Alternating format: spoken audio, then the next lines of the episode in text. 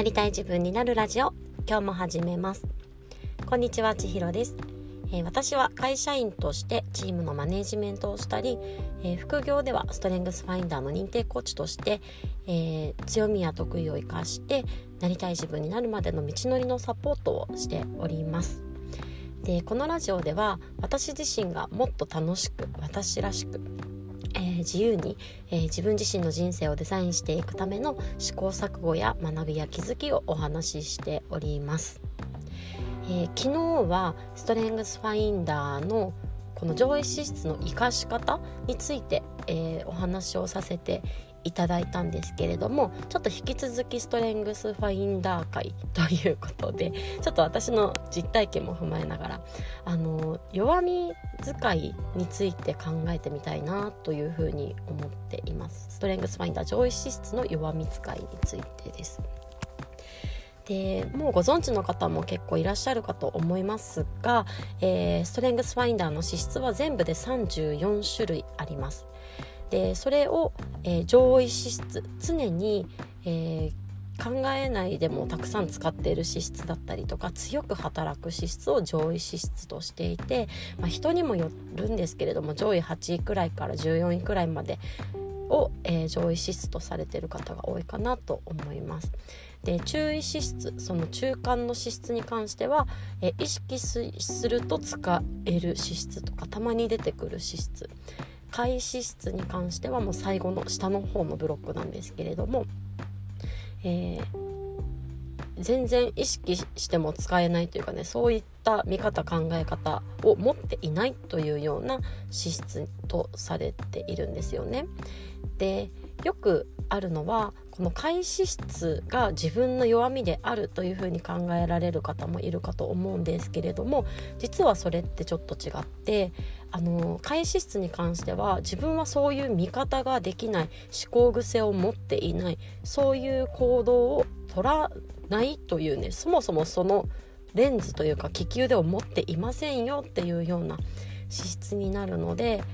生かされる強みとして使えることもなければ逆に弱みとして使えることもないです。じゃあ日頃ねこうモヤモヤしたりとかうまくいかなくてちょっとイライラしたりだとかそういう気持ちは何が引き起こしているのかなんですけれどもやっぱりそれが上位資質から来るものとされています。こう強みと弱みって紙一重だったりしますよね。例えばなんか就活する時とかに自己分析してて自分の強みと弱みは何ですか？みたいなの書き出してった時にうー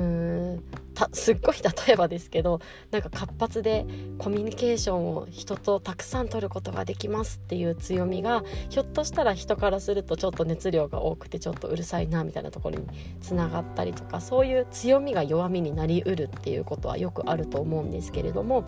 えー、ストレングスファインダーの資質も全く同じですね強みが弱みにもなるということなんです。で実生活の中で何かがうまくいかないという感情が強く出たりとかうんモヤモヤするイライラするってなった時にはその上位資質が、えー、弱み使いされていることがとっても多いなというふうに思っています。例えば私の場合ですと、えー、ワンオペをしている時に子どもたち2人と向き合うのがめちゃめちゃしんどいです、えー、これ結構ねみんな一緒だよって思うかもしれないんですけどそのなんでしんどいと思うかっていう視点は人それぞれじゃないかなというふうに思っていて自分の時間が取れなくて辛いのかもしれないし、うん、それは資質によるんじゃないかなと思っています。で私の場合はですね子どもたち一人一人と向き合うのが辛いっていうのはどういうことかというと例えばうんと自分の中で今は次男と一緒にあ長男と一緒に遊んであげたいなと思っていてあのー、なんだ折り紙とかを一緒にしているとするじゃないですか。で今長男がやりたい、えー、折り紙をやってあげたいという私のこの親密性ですよねこの親しい人をより理解してうんなんかね次男長男長男にこうなんかやってあげたいっていう気持ちがグーンって湧いている時に例えば次男がこう泣き出して俺はこっちをやりたいんだみたいな何かねこう泣きながら訴えてきたりするとこのどっちにも上手にうまくやってあげるっていうことが私うまくできないんですね。でこれは何でかなって考えていくと、まあ、どっちにもそれぞれうまくやってあげたいという欲求が、まあ、個別化だったりとか親密性っていうところから生まれていて